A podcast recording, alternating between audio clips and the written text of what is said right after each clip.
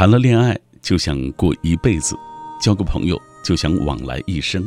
尽管有时候故作姿态说着一切顺其自然，但心里还是都愿意让任何美好的事情，不愿意让他们发生任何一丝的改变。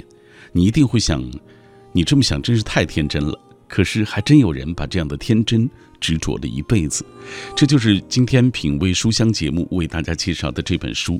它是来自英国皇家航空学院的院士武丹农先生的作品《寄给与我相同的灵魂》。这本书记录了一段真实的、充满古典浪漫主义情怀的笔友爱情故事。在上世纪的六十年代，十五岁的香港小男生武丹农跟远在两千五百公里外马来西亚槟城的一位十四岁的华人少女。明月开始通信了，纯真热情的少男少女靠着鸿雁传情，造就了他们一世的佳话。品味书香，今天晚上我就为大家来介绍这本书，寄给与我相同的灵魂。当然，在节目进行的过程当中，我们更欢迎电波那一端的你能够跟我们保持紧密的联络。不知道大家是不是也有过交笔友的经历啊？在我年少的时候，呃，可能在那之前也是大家交笔友比较多的一段时间啊。你们的笔友情谊延续了几年？你们之间发生过哪些故事？你们又是如何失去联系的？现在你有多久没写过信了？而家人、朋友、恋爱、恋人当中，谁给你的书信是让你最难忘怀的？其实今天抛出这个话题的心里，抛出这个话题的时候，心里还在想，有多少人能回应关于笔友、关于书信的这样的话题？因为现在我们的通讯手段太方便了啊，打一个电话或者微信一拨通，又能看到。彼此的长相又能够听到彼此的声音，是不是？微信当中也有那个能够看到彼此脸的那个功能嘛？所以我不知道今天晚上有多少朋友能够回复今晚的这个话题，试着回一回吧，好不好？今晚我们依然会在所有转发并留言的朋友当中，要选出五位幸运听众，为他送上武丹农先生的这部作品，寄给与我相同的灵魂。我这一辈的人，甚至我之前很多辈的人。他们在年少的时候都有过交笔友的经历，从最初结识的欣喜到两相往来的期盼，我们都有机会体会过那种默默等待的煎熬。也许正是因为那煎熬太长、太难受，才会到收到信的那一刹那尤为欣喜和兴奋。那是一种付出之后收获的喜悦，一种等待之后圆满的成就。今年九月，那种心情已经遗失了。不刻意的去回忆，甚至都恍然自己也居然有过那段青葱岁月里交笔友的经历。可见，大多数的笔友都是相同的结局，那就是无疾而终。大体是因为太多从笔友开始的关系都散落天涯、销声匿迹，才使得我们今天晚上要介绍的这本书，呃，显得格外的珍贵。半个世纪的牵绊，上千封的鸿雁传书，漂洋过海的陪伴。最终修成正果，让人忍不住惊奇和感慨。品味书香，今天晚上小马带来的这本书是中信出版社出版武丹农的作品《寄给与我相同的灵魂》。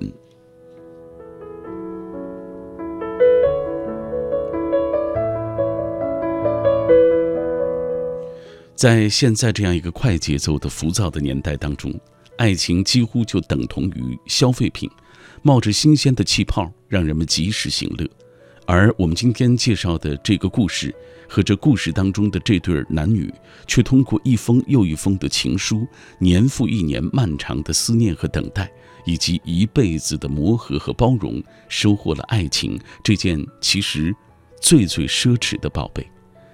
我总觉得这样一本书一定会教会我们一些什么，所以今晚我要把它介绍给你。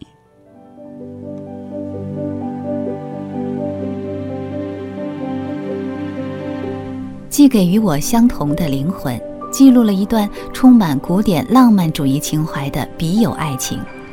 在上世纪六十年代，十五岁的香港小男生跟远在两千五百公里外马来西亚槟城的一位十四岁华人少女通信，纯真热情的少男少女靠鸿雁传情，造就一世佳话。在近半个世纪之后，少年已老，爱情却依然年轻。从不承认自己是浪漫派的老五，不肯纵容记忆消逝。他把自己的故事写下来，一写又是二十多年。在这期间，住所换了几间，城市改建了几处，父亲和博士生导师相继离世，熟悉的朋友杳杳无音。互联网开始雄霸天下，属于过去的一个时代终结。这本承载了少年记忆的书和那些见证了山河更替的老照片，绕了半个地球却依然保存完整的信件一起，作为献给流逝岁月中一代代正年轻着的少年一份永恒的礼物，记载一段不被磨灭和消耗的成长史、爱情史，致敬我们时时回溯的流金年代。本书故事梗概于一九九三年在英国古典音乐电台荣获最浪漫情书奖，感动全英国。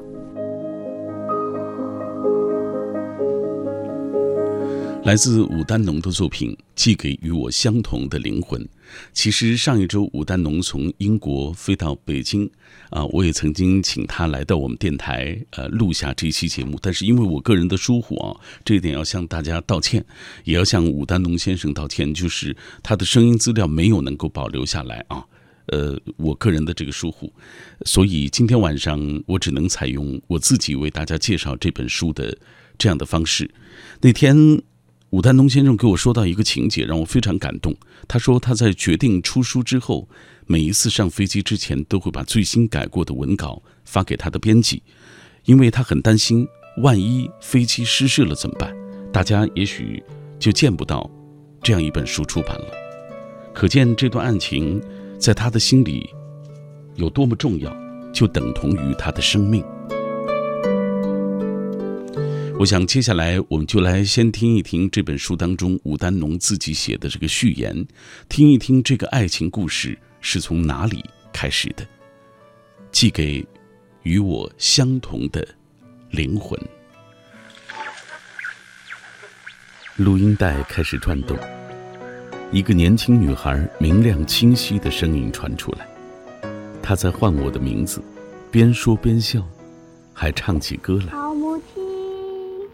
好母亲有一颗是爱的心。六十年代的录音机播放着六十年代的声音，搭配的多么完美！少年时的片段再次浮现在眼前。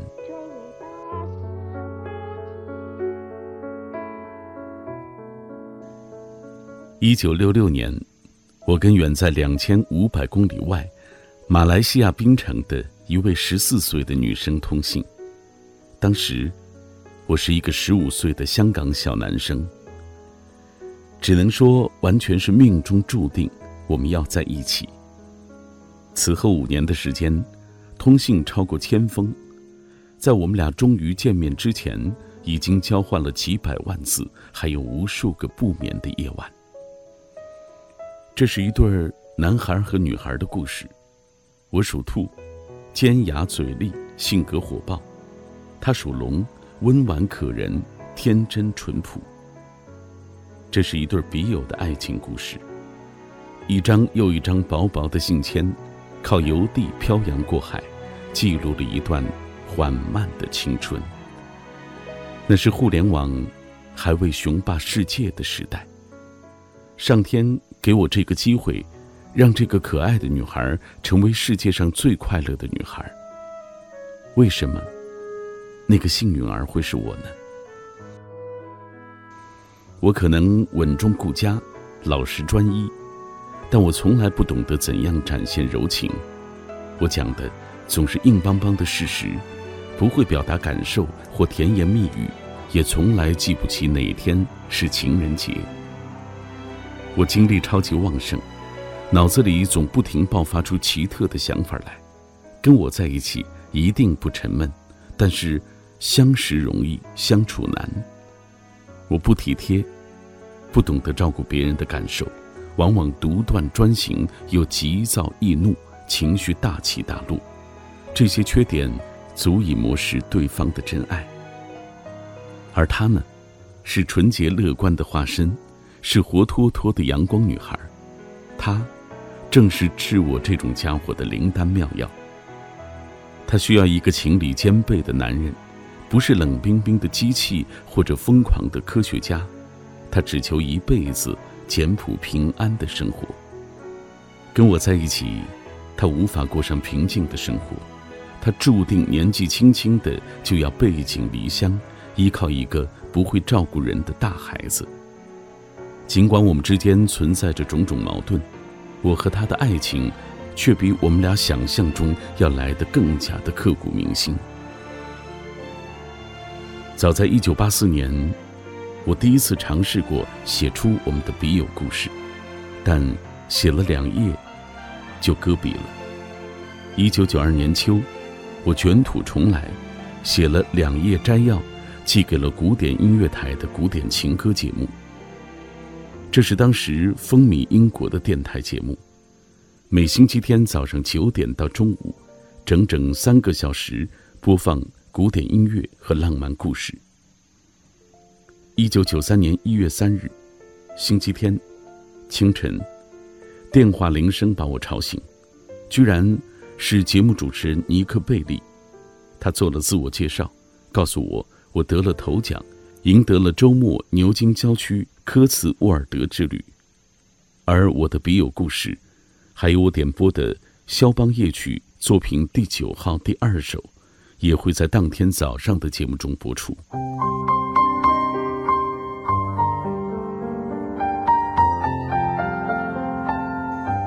二零零六年。一次巧合成就了我的第三次尝试。这一年刚巧是我和笔友结缘四十周年。一位北京朋友随口说了一句“加油”，又重燃了我内心的渴望和动力。第二天，我完成了一页称心的序，就这样缓缓地揭开了写作这本书的序幕。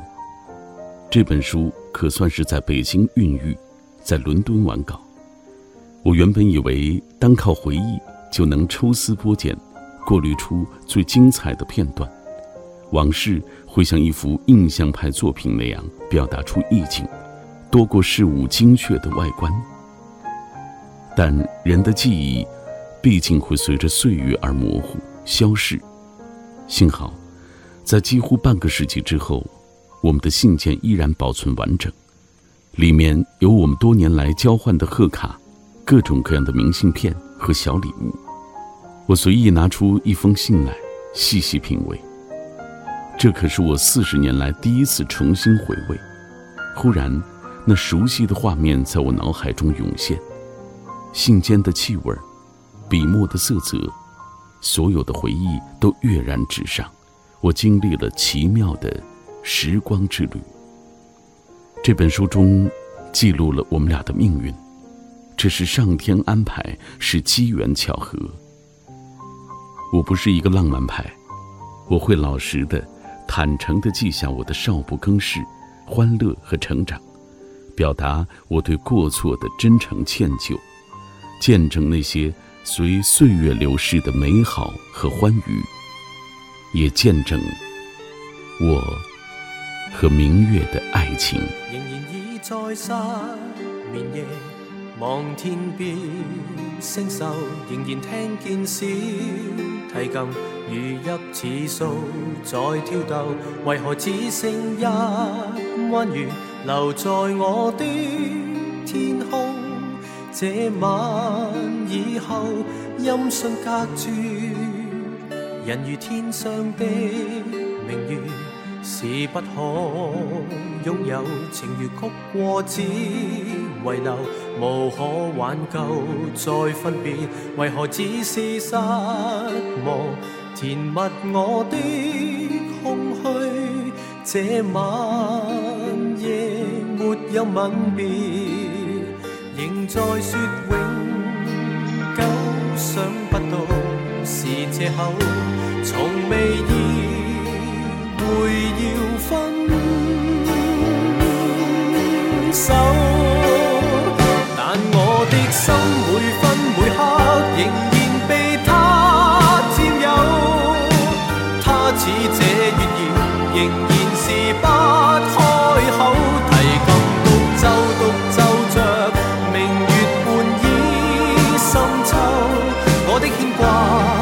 的渴望，直至以后。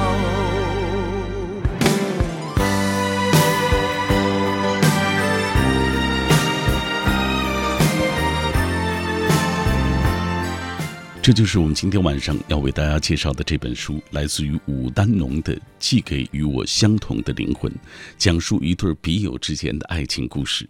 一张又一张薄薄的信笺，靠邮递漂洋过海，记录一段缓慢的青春。刚刚介绍了这本书的故事梗概，在一九九三年英国古典音乐电台古典情歌节目当中，荣获了最浪漫情书奖，感动了全英国。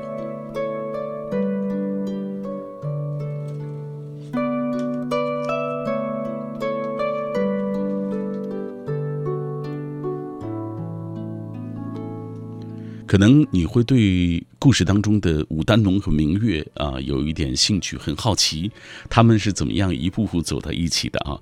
武丹农与明月是两个性格截然不同的人，在一千多封信他们俩的这个书信当中，他们诉说各自的生活经历和成长足迹，不知不觉当中牵动彼此的心灵，慢慢走进彼此的生命。从香港到英国，从英国到马来西亚。等待和守候，犹疑和茫然，最终也算是守得花开见月明。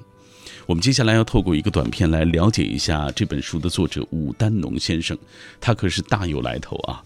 他是一九六几年在香港出生啊，抱歉，他是一九呃一九五一年出生在香港啊，然后十七岁是去到英国继续的。读大学，然后读硕士，后来读了空气动力学的博士。啊，我们接下来透过这个短片来具体了解一下他。作者武丹农，又名老武，一九五一年出生于香港，十七岁求学英国伦敦大学帝国理工航空工程学士，空气动力学博士，英国皇家航空学会院士，曾参与多项军事航空科研。一九七三年与笔友秘密结婚，育有两子一女，都由华罗庚起名。与妻子往返于伦敦和塞维利亚居住。《寄给与我相同的灵魂》这本书记录了他本人的真实故事。长达半个多世纪的爱情，我们接下来看一看大家的留言。因为我们今天的主人公他是通过笔友啊两个人相知相惜走到一起的，可能在很长一段时间里，呃，因为通讯的不发达啊不方便，所以大家采用的交友方式也是笔友啊。但是现在网络太发达了，互联网拉近了世界的距离，但是也让一些曾经美好的东西慢慢变得那么的及时可取。因而也就有了那么多的不珍惜。我们接下来看一看大家怎么说。小刚曼蒂说，交过的笔友大概有十几个。第一个是福建宁德人，通信最长的是福建厦门的，印象最深的是新疆库尔勒的。中间好多次信件在途中丢失过。后来我毕业工作后，住的地方也不太方便收信，就渐渐失去联络。其实有些笔友，我们也加了 QQ 或者是微信。只是聊得很少，更喜欢书信交流的感觉。现在会定制一些明信片送给微博的好友。他还在我们的微博当中晒出了他给笔友写的厚厚的一沓书信。呃，梁小贤他说没写过，但是收到过。读书那会儿收到过同学写来的信，但自己没有用文字回复，都是用电话啊回复他，因为我的字儿写的太丑了。刘亚明说：“上高中那会儿是有笔友的，特别是高三那段，写信写的还比较勤。后来上大学，要么就是没收到，要么就是收到了，我也没写回信。写了回信的一个也没有寄出。啊，笔友最终都变成了陌生人。”姓四他说：“嗯，今年高中毕业去外地上大学了，从来没有给谁写过信的奶奶给我写了一封信，是爷爷口述。”奶奶亲笔写的，爷爷上过学，字很好看。奶奶没文化，当年小姑一个人去外地上学，他们都没写过信，却给我写了一封。我问奶奶为什么，奶奶只说世道不同了，在外面一个人，你要当心。你看他对孙女儿，是不是多了一份关心和牵挂？静秋给谁写过信呢？应该只给他写过吧。那会儿毕业之后离开故乡，在江苏上班，他在广东读书，我们相隔一千三百多公里。那会儿还不是人人都有手机，我们分开好几个月，才从他家人那里知道学校的地址，迫不及待地给他写了一封。但是谁知道收到的回信却是分手。我现在还记得他在回信里说的那样一段话，真的，永远忘不了。感谢各位继续停留在小马的声音世界当中，品味书香。今晚我和你分享一段缓慢的爱情故事，这就是英国皇家航空学院的院士伍丹农先生的作品《寄给与我相同的灵魂》。这本书讲述了一段真实的、充满古典浪漫主义情怀的笔友爱情。在上世纪的六十年代，十五岁的香港小男生武丹农，跟远在两千五百公里外马来西亚槟城的一位十四岁的华人少女明月开始通信了。纯真热情的少男少女就靠着鸿雁传情，成就了他们一世的佳话。今晚节目进行的过程当中，也有互动话题和各位一起聊，我们就来聊笔友故事啊。你是不是也有过交笔友的经历？你们的笔友情谊延续了几年，都发生过哪些故事？你们是如何失去联络的？有多久没写信啊？包括家人、朋友、恋人当中，谁给你的书信让你难忘等等啊？呃，这些话题都可以在我们节目进行的过程当中。大家通过微信、微博跟我一起聊。今晚我依然会在所有转发并且留言的朋友当中选出五位幸运听众，为他送上武丹农先生的这本书。接下来我们就继续回到呃平台当中看看，先从微博读起吧。呃，这是黎念，他说喜欢写信，也喜欢寄明信片。初中的时候还有高中时候都写过信，书信是可以保留的，而这种保留。不仅是文字上的，还有很多情感的保留。相比打电话，达不到这样的效果。而且在等待的过程当中，也许会经历兴奋、期待、失落，再到过十天半个月之后，突然收到书信的那份喜悦啊，那样的感觉是很奇妙的。我们再来看甘肃糖糖的留言，他说：“我有一个笔友，我们坚持了十年的时间，从小学六年级开始，我在一本杂志上看到他的地址，然后就给他写信，就这样坚持了十年。现在我已经参加工作一年了，他在云南昭通考大学的时候，我还去过昭通。我在甘肃考大学去了天津，嗯，毕业之后又回到了北京工作。去年他来北京，我却在天津的学校。”就这样错过了见面的机会，呃，我一直很庆幸有这样一个笔友啊，十年了，我们始终如一，约好要写一辈子的信。我总是跟他说，我可以想象等我老去的那一天，老到哪里也去不了，牙齿掉光的那天，可以坐在梧桐树下的摇椅上读他的信，呃，读年轻时候写过的这些文字，任由身后的落叶铺满整个秋天。这场人生也许对我来说太幸运了。关于文字的那些最纯粹、最宝贵的东西都被我拥有了。十年来，我一直坚持每天写日记，即使最忙碌的高考也没有落下过一天。书信、日记，这些都是我钟爱的方式。一直以来，都比较喜欢用文字来表达自己。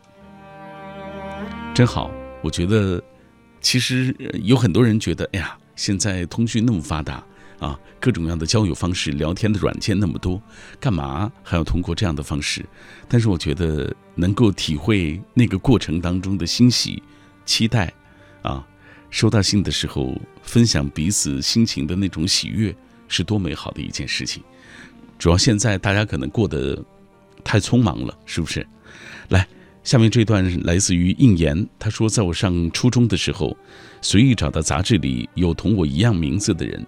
就试着写了一封信给他，我在河北，他在广东，没想到几个月之后收到了回信。他说他升班了，老师辗转将信交给他，长达十几年的友谊就此开始了。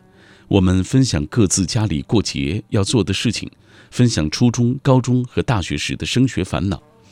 今年夏天我工作五年，我男友陪我去广东看了他，当时去他家的路上瓢泼大雨，雨水都灌进了公交车里。我想，这是为我们见面留下深刻印象的开始。友谊开天辟地，为我们欣喜。今年夏天，他的孩子出生了，是一个可爱的宝宝。上个月还收到他寄来的家里的特产，有时候会觉得特别感念啊，这份友谊，千里之外有一个姑娘挂念着我，这种感觉真的很美好。还有这段心情，他说我是一个很喜欢写信的人，呃，还有寄明信片。虽然像 QQ、微信这些实时的聊天工具发展的很快，但我还是喜欢通过文字。高三的时候，和很久没有联系的小学朋友互相寄明信片、写信。每一次把明信片或者信投递到邮筒中时，都会很开心，并且期待。而收到回信的那一刻，又会读很多遍。如今又过去两三年了，偶尔会把这些拿出来再看看，还是觉得温馨而又动人。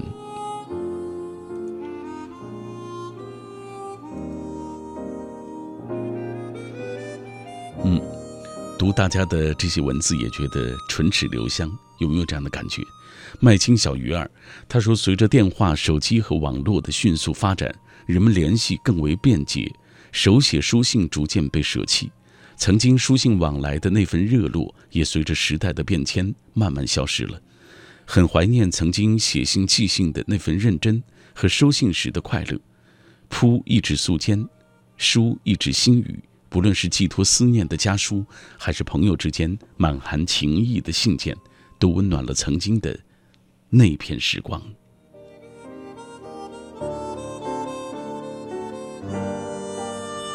还有下面这一段，他说有一个认识六年的笔友，从来没有见过面，现在大家都挺忙的，有时会给他寄明信片，但更多的是偶尔在 QQ 上寒暄几句，还有一些常常联系的明信片片友。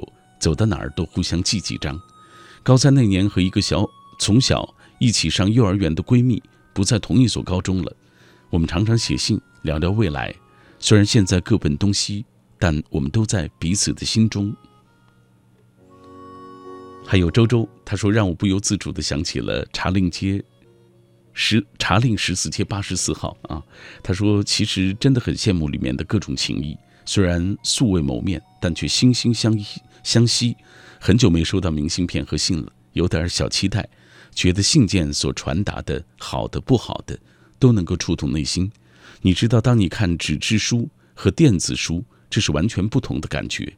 想起一句话：从前，车马信都很慢，一生只够爱一个人。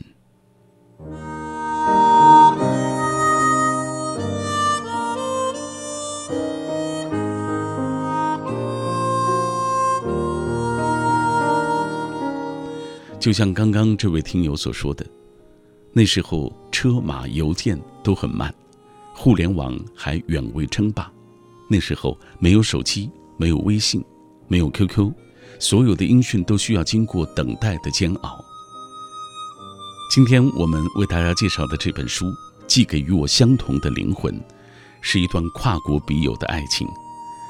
在很多人看来，这是一个传奇的故事，但我个人更认为，那是一种。对那个时代的致敬。打开这本书，说一点我的就是读后感吧。比如说，有几个场景我是印象特别深的。明月生病了，武丹农没有及时收到他的信，心力交瘁，于是发出了人生的第一封电报。那种担忧的焦急，那种等待的无措，还有各种思维扩散之后产生的假想的状况。千头万绪的复杂心境，一时间都会朝你扑面袭来。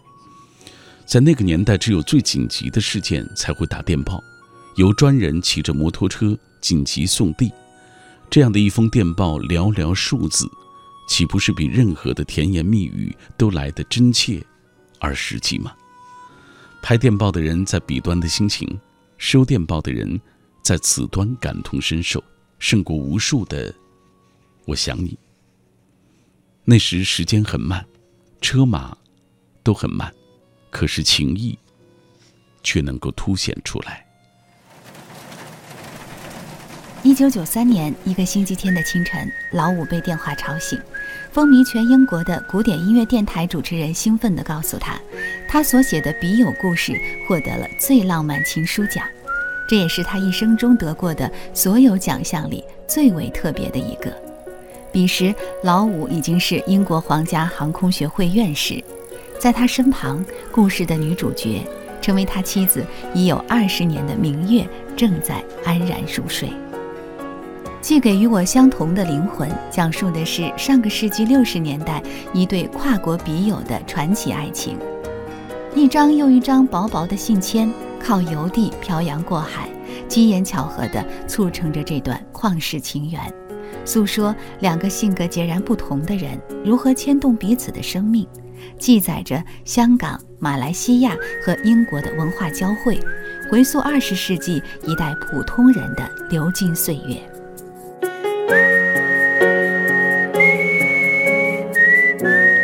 再讲几个书里的小故事吧。有一段是这样写的：相识多年，从未相见过。虽然彼此互换过照片，但是远远不够。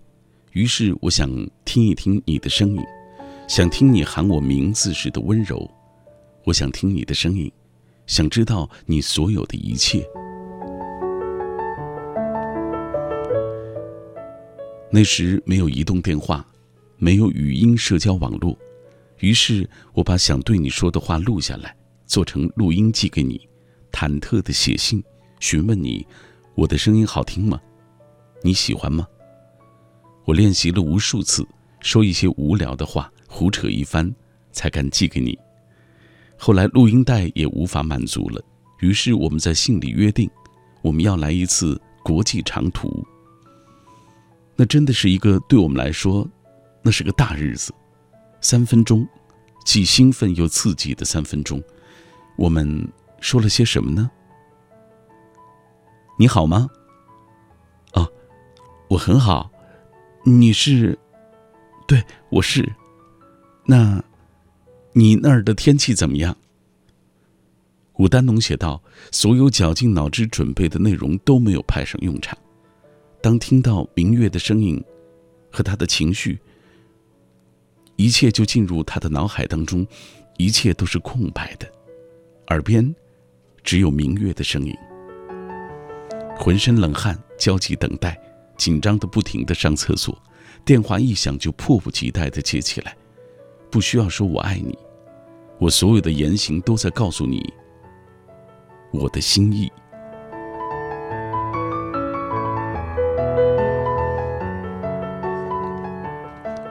丹农告诉我，这些年他搬家，从香港到英国，然后又辗转西班牙啊，这其中他始终没有扔掉曾经明月和他共同这个他们的书信啊往来的这个书信，大概一千多封，甚至我们在上半时段听到的那个片段当中，有一个女生唱歌，那个就是明月当年啊继承录音带发给武丹农的。他一直珍藏到如今，也许他们的生活中也曾经出现过一些矛盾，但是，一想起年少时他们的爱那么执着纯真，所有的一切，所有的困难都可以战胜了。再说第二个书里的片段，呃，武丹农为明月的每一封信打分，并且制成了一张情感进展图。哎，你。我看到这个场景的时候，就就脑海当中只显现了一句话，就是这真是理工男的爱情故事，也只有理工男才能够想出用图表来衡量爱情的维度，用所谓斐波拉契数啊，然后来回应完美身材的问题。或许有人会认为理工男他是比较木讷，不懂浪漫，不会哄人，但是在我看来，比起烂俗的所谓甜言蜜语，这种笨拙的浪漫反而。让人觉得很着迷，一个人无比真诚的回答你的问题，爱着你，这是多难得，又是多可贵的一件事情。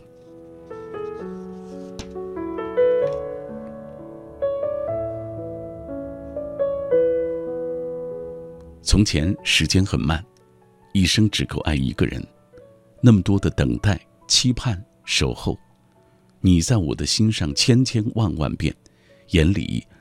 又怎么看得到其他的人呢？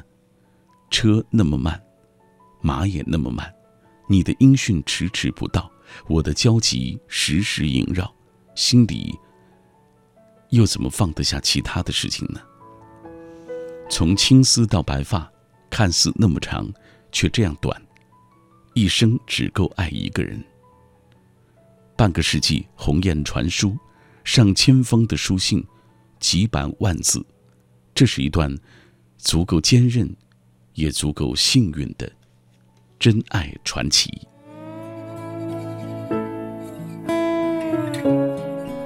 那是车马邮件都慢，互联网还远未称霸的年代。不眠不休的写信，为了能在清晨五点准时的投入邮筒。对着滨城地图，用行军思路规划水路进攻，为信件设计一套可量化的评分标准，把分数绘成图表，就能直观地看到两人的关系趋势。这一切都太艰难了，所以更懂珍惜；花费了太漫长的时间，所以也来不及爱上别人。老五十七岁到英国求学。从未离开槟城的明月毅然相随，两人在英国秘密结婚，育有两子一女，都由华罗庚起名。至此，少年之梦落幕，崭新的生活徐徐拉开。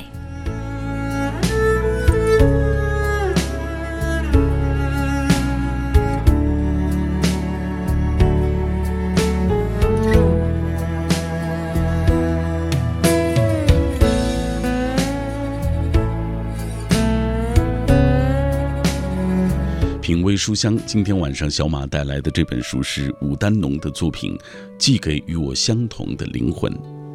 今天在节目进行的过程当中，也跟大家分享的一个话题，说到的就是所谓笔友故事啊。呃，沿着海湾走去看日落。他说：“从前车马很慢，书信很远，一生只能爱一个人。有时候我会很喜欢收到这种所谓猝不及防的这种呃话语。”我也很喜欢给我的朋友们写信或者是明信片。当我愿意坐下来认认真真的提笔给一个人写信的时候，便是我最想念他的时候。我上一次给他写信是在暑假当中，我在重庆，他在迪拜。我很想他，却没有告诉他，而是坐下来给他写了一封平淡的信。初中的时候也有过一个笔友，我们无话不说，无话不谈。很喜欢他的字迹，那是我那个时候简单，呃，最漂亮的自己。后来我转学了，我们之间就断了联络。呃，有缘的是，我们考上了同一所大学，现在依然是朋友。年少时在你来我往的信笺里，我们似乎写了不少胡话，我故意将他们都忘了，希望他也不要记得。哦，那是一些什么胡话呢？哈，想来一定是很有意思。Silence Waves 说，在我高中的时候交过一个笔友，基本上每周都会有书信往来，每周我们都会交换一些彼此的生活故事，彼此安慰、鼓励、共勉。但后来由于要备战高考的原因，慢慢的书信就变少了。在他高中毕业，从此失去联络。虽然后来偶尔想写信的时候，还是会想到他，但终究。还是害怕对方收不到，而作罢。就这样，两个曾经的笔友慢慢失去了联络。御姐范儿天堂鸟他说，很难忘的一次写信经历是，小时候爸爸去外地工作，和他同去的村里人捎口信儿回来说，爸爸要我给他写一封信去。当时我还在读小学，不知道该写什么，最后是妈妈边说我边写，写的字歪七扭八的。写完自己都觉得忍不住想哭。现在的生活中有了手机，通讯方便了，再也不需要写信，但那些美好的回忆，我依然记得，他们都停留在我的记忆中，永远不褪色。苏北草根新闻，我们那会儿没有手机，电话也很少，交友全部靠写信。当年也曾交了不少笔友，天南地北，最高峰一天收到过十几封。谈论最多的话题是文学和诗歌，这种方式一直持续到二零一零年。家中专门有一个箱子保存信件，读朋友来信是一种幸福，回信给朋友，对于当时我来说，也是一种幸福。幽暗冰凌说：“基本上没有写过信，我的字让我不满意，写出来的字很头疼，所以排斥写信。唯一正式的写过一张贺卡，拿来好几张贺卡，一张一张的写，从里面挑选最令我满意的一张，加上新年的礼物，送给了高中的班主任。如今通讯这么发达，更不会写信了。但是写信，相对来说还是更有诚意的一种方式吧。自己一笔一笔用心的在写，想想就觉得。”那是非常温暖的场景。晴天小冉交过一次笔友，来往了几回书信就没有下文。现在的网络通讯这么发达，应该不会有这种交友方式了。人生四驿站，三周前是我写的人生中的第一封信，从西安寄往福建龙岩，那是寄给一个千里的听友。前段时间他生病，我在纸上写下了几百个字，对那位姐姐。啊，表达了自己内心的感受，那不仅仅是几百个字，而是我对他从认识以来，他对我一直的关怀。在他心情不好的时候，生病，我也要寄给他一份我的心情。所谓来而不往非礼也。我们通过这样的方式，和大家一起回顾了曾经写书信的。那些惬意的时光，也通过这样的方式为大家介绍来自于武丹农的这部作品《寄给与我相同的灵魂》。呃，推荐给电波那端的你，希望我们都能够从中感受到一份美，缓慢的美。